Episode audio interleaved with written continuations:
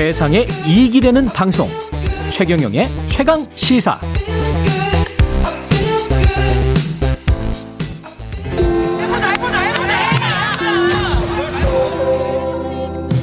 어쨌든 국가대표라는 건 나라를 어, 대표하는 거기 때문에 정말 영광스러운 자리라고 생각을 하고 제가 배구를 시작을 어, 했을 때부터 처음에 꿈이 어, 국가대표라는 어, 꿈을 꾸고 그 꿈이 어, 이루어졌기 때문에 저한테는 정말 영광스럽고 김세진의 공격 성공합니다.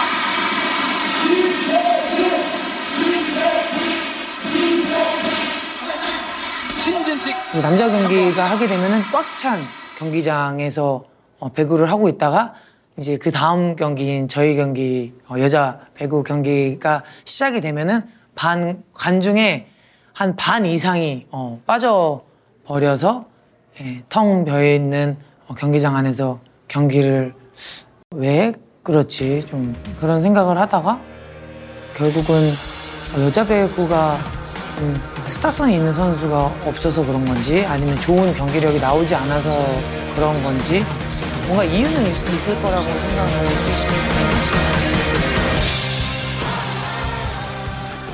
네. 앞으로도 더 많고 다양한 여성들의 모습을 보고 싶습니다. 좋은 다큐였습니다. 또 만들어주세요. 친구 100명 데려와서 보게 할게요. 어린아이들이 더 이상 성별에서 비롯된 편견에 갇히지 않고 꿈을 꾸면서 성장해 나가고 더 큰 사람으로 자랄 수 있었으면 좋겠습니다. 지난 8월 18일, 12일에 방송됐었죠. 다큐 인사이트 다큐멘터리 국가대표에 달린 댓글들인데요. 그 중에서 일부를 읽어봤습니다. 들으신 내용은 김연경 선수 인터뷰도 있었고 다큐멘터리 국가대표에 나왔던 내용입니다. 예. 우리나라 여성 운동 선수들의 목소리가 담긴 다큐멘터리. 일주일이 지났는데 호평이 계속되고 있어요. 다큐 인사이트 다큐멘터리 국가대표 제작을 한 이웅규 PD 나와 있습니다. 안녕하세요. 네, 안녕하세요. 예. 어우, 기분 좋죠. 아, 네, 좋습니다. 네. 예.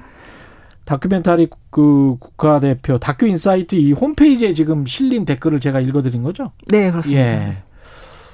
어, 굉장히 좋겠습니다. 제일 뿌듯한 순간 아니에요? PD로서? 어, 네, 너무나도 감사하게도 네, 예. 많이 칭찬을 받은 것 같습니다. 칭찬만 쭉 있었어요. 인도 있고 뭐 여러 가지 목소리들이 있었습니다. 네. 그래요. 이게 다큐멘터리 국가대표 이게 어떤 내용이었습니까? 네, 일단 여성 아카이브 인터뷰 다큐멘터리 시리즈 연작 중에 하나였고요. 연작 중에 하나군요. 예, 그렇습니다. 그리고 역사적으로 기록할 만한 가치가 있는 이제 음. 여성의 목소리를 저희 KBS에 잠들어 있는 아카이브 영상과 함께 시청자들에게 전달한다라는 목적으로 이제 시작한 프로젝트입니다. 예. 그래서 지난 10일에 방송한 다큐멘터리 국가대표는 방금 들으셨던 김연경 배구 선수와 이제 지소연 축구 선수 그리고 박세리 골프 감독님 음. 등 여섯 분의 이제 여성 운동 선수들의 성장기를 좀 담고 있는 다큐멘터리였습니다. 다 스타 선수들이 나왔었네요. 네네. 이 앞서 이제 연작 시리즈라고 했는데 앞서 개그 우먼, 개그맨이 아니고 개그 우먼. 그리고 다큐멘터리가 윤여정 이런 다큐멘터리가 있었는데 이것도 다 호평을 받았었고 이 내용들은 또 어떤 내용들이었습니까? 개그 우먼, 윤여정 이거는 네. 뭐 일단은 저희가 작년 6월에 그 여성 희극인들에 대한 뭐 다큐멘터리를 한번 만들어 보겠다라고 예. 해서 6월에 한번 방송을 했었고요. 그때 방송을 하고 나서도 지금과 같이 좀 뜨거운 반응들이 있었어서 다른 음. 직군들의 이야기도 듣고 싶다라고 하셔서 올해 이제 여배우, 운동선수 뭐 이런 식으로 좀 시리즈로 세 편 정도 네, 세 편 정도라서 한편 어. 정도가 더 남아 있긴 한데 아, 네, 그래요? 준비 중입니다. 예. 그래서 그런 식으로 이제 시리즈로 해보자라고 해서 네 진행이 되고 있는 프로젝트입니다. 이거 왜 만드시는 거예요? 어, 뭐 이제 시작 자체는 저희가 제가 아카이브와 젠더 뭐 이 두 가지의 키워드에서 좀 관심이 있었고 그래서 음. 좀 하고 싶다라는 마음으로 좀 준비를 했어요. 예.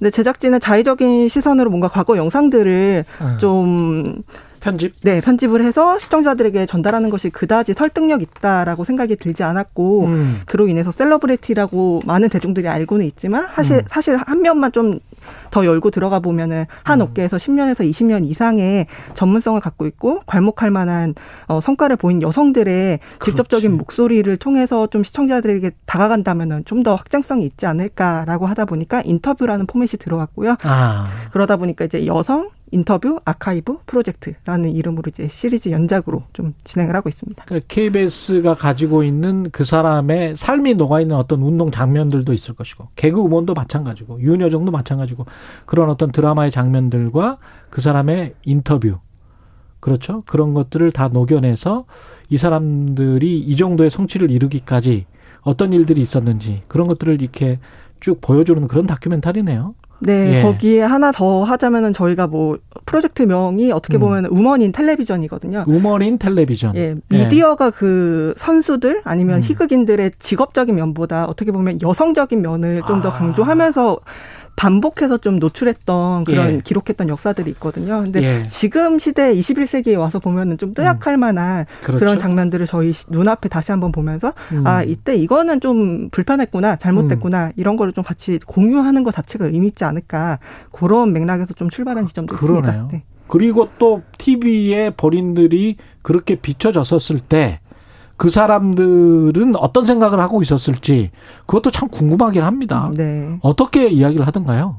뭐 일단은 저희 다큐멘터리에 좀 여러 가지 제작 태도 같은 게 있는데요. 예. 중요한 태도 중에 하나는 하소연이 아니라 성장담이다거든요. 아, 네, 굉장히 한, 어, 영역에서 대가를 이룬 분들의 마인드를 보면은 그렇죠. 어떤 뭐 부당한 시선이라든지 그런 게 충분히 있음에도 불구하고 거기에 안주하지 않고 음. 뭐 그거야 뭐 그런 거지. 하지만 음. 난더 앞으로 나아갈 거라야라는 굉장히 긍정적인 마인드가 있거든요. 그렇죠. 사실 그런 것들을 저희 다큐에서 좀 직접적으로 말씀을 해주시고 그럼에도 불구하고 내 뒤에 오는 사람들은 똑같은 좀 시선을 받는 거는 부당하지 않을까요? 라고 질문을 아. 던지는 수준 거기서 좀 담아내고자 또 저희가 노력을 어떻게 했습니다. 보면 각 분야의 여성의 리더들이네요. 그렇죠. 예. 네. 이번에 다큐멘터리 국가대표 같은 경우에 어떤 특이한 뭐 주목할 만한 인터뷰나 가장 감명 깊었던 인터뷰 이런 것들이 있었습니까? 어떻습니까? 뭐, 뭐 여러 가지 인터뷰가 다 네, 예. 굉장히 감명을 받았고 많은 분들이 좀 인- 많이 좋아해 주셨던 멘트 같은 경우에는 지소연 선수가 예. 혹시라도 이렇게 직접 어, 뭔가 변화를 위해서 목소리를 냈을 때 음. 거기에 대해서 욕 먹을까 좀 두렵지 않으시냐라는 저희 질문에 뭐 욕 먹을 수 있겠죠. 근데 그럼에도 불구하고 계속 말하지 않으면 바뀌지 않는다. 그래서 계속 음. 말을 한다라고 말했던 게 좀 많이 회자가 됐던 것 같습니다. 예. 이런 스타 선수들도 여성으로서 느끼는 차별, 여성이었기 때문에 느끼는 차별 같은 게 많았나요? 뭐 그게 딱 여성이라서 뭐 이렇게 음. 딱 짓기보다 예. 뭐 모든 사람들은 모든 업계에서 뭐 일을 할 때 여러 가지로 뭐 그렇죠. 그렇죠 그런 예. 부분들이 있죠. 근데 저희가 뭐 보니까 공통적으로 예. 미디어가 이런 대단한 선수들을 다룰 때조차도 어떤 여성이라는 프레임을 자- 씌우는 것이 있구나. 음. 그리고 과연 여성으로서 소비를 하는 거지. 어, 소비를 하는 것도 예. 있구나. 그리고 어떻게 보면 스포츠라고 하는 곳에서 이 개인들이 뚫어낸 성과에 비해서 어. 우리가 아직도 좀 고정관념에 갇혀서 예. 어떤 그 성과에 대한 보상을 제대로 음. 하고 있는 것이 맞을까? 그것이 과연 비례적으로 그 속도가 잘 따라하고 있는가에 음. 대한 질문을 저희가 좀 던진 거라고 생각합니다. 인간이나 성취한 스포츠맨, 성취한 커리어 어, 맨으로서의 역할 그, 그 자체로 보지 않고 그 본인들이 소비하고 싶은 또는 대중들이 소비할 만하다라고 생각하는 그 편견 그대로 이렇게 TV가 따라갔었다는 거에 관한 어떤 자체적인 성찰이나 반성도 있네요. 그렇죠. 저희 프로젝트는 자기 예. 고백이자 어떻게 예. 보면 뒤늦게 쓴 반성문 같은 이런 느낌의 나쁜 방송 놈들 뭐 이런 어떤 고백도 자기 고백도 있습니다. 네, 네 그렇습니다. 예. 제작 그 진을 보니까 담당 PD도 여성분이고 카메라 감독, 작가, KBS 박주미 기자가 이제 나레이션을 했기 때문에 네. 박주미 기자를 선택한 이유도 있습니까? 뭐 일단 뭐 저희가 선택을 받은 게 맞는 것 같고요. 네, 저희는 예. 뭐, 또 제작 태도 중에 하나가 당사자의 목소리를 중심으로 구성한다. 좀 외부 평론가의 해석은 되도록 배제하고 싶다라는 게 있었거든요. 그러다 음. 보니까 이제 선수들과 그들과 오랫동안 곁에서 좀 지켜본 동료로서의 presenter를 좀 섭외하고자 노력을 했는데 예. 그래서 저희 스포- 스포츠국 기자들을 비롯해서 다양한 스- presenter를 좀 찾았고 예. 그 중에서 이제 박주미 기자는 이제 김연경 선수와 지소연 선수의 초창기 활약들을 좀 현장에서 음. 직접 취재했던 증언자로서 저희가 들을 수 있는 이야기가 많았어서 좀 도움을 주신 것 같습니다. 예. 이번에 올림픽 끝나면서 비장애인 올림픽 끝났다라고 이재호 아나운서가 그랬던가요? 네, 이런 그렇죠. 것도 이제 사회적으로 상당히 변화하고 있구나 이런 거를 느꼈는데 과거에는 뭐 미녀 군단, 미녀새, 얼짱 뭐 이런 이야기 많이 했었단 말이죠. 네. 어떤 사회적인 변화도 느끼셨습니까? 뭐, 네. 변화도 느꼈지만 작은 네. 변화에도 굉장히 시청자들이 강하게 호응하고 있구나. 좀 아. 이런 것들을 기- 많이 기다렸던 것 같다라는 생각이 좀 많이 들었던 것 같습니다. 그렇죠. 그러니까 사람들은 이미 대중은 변하고 있는데 우리가 그거를 캐치해내지 못하고 잡, 잡지 못했던 측면, 우리가 훨씬 더 뒤떨어졌던 측면들을 지적을 지금 하시는 거네요. 네, 그렇다고 할 수 있을 것 같습니다. 예. PD로서, 야, 이 부분만큼은 정말 좀 전달됐으면 좋겠다라는 그런 이야기들, 부분들이 있을까요? 네, 저희 뭐 50분짜리 다큐멘터리의 예. 역할은 그냥 지금 이 시대에 동시대에 나눌 법한 질문을 던지는 전까지라고 생각합니다. 저희가 음. 뭐 어떤 선언이나 뭐 그런 걸 하는 건 아니고요. 근데 이 질문이 좀 더 다양한 미디어에서 책임감을 갖고 많이 던져졌으면 좋겠다라는 생각을 하게 됐는데요. 예. 저희가 자료 조사를 하면서 BBC 스포츠가 보여주고 있는 변화 같은 걸 보면은 어. 되게 부럽더라고요. 어떻게, 거기서는 이제 전 세계의 뭐 50여 개의 종목 중에서 남녀 상금 차이가 얼마나 많이 나고 있는지 했을 때 2019년에는 70%는 까지는 왔는데 예. 30%가 부족하다. 근데 2021년에는 80%까지 왔다. 마- 어. 나머지 20%는 어떻게 갈까? 어. 하지만 또 여기에 이제 상업적인 측면이 들어가니 그럼 이 상업적인 갭을 주- 줄이기 위해서 어. 우리가 더 많이 중계를 해야겠네. 그러면 뭐 체인지 더 게임이라 그래서 여성 리그에 대한 중계를 더 많이 해보자라는 식으로 아. 굉장히 굉장히 구체적이네. 네, 고차원적인 질문들로 이어가고 있거든요. 단순히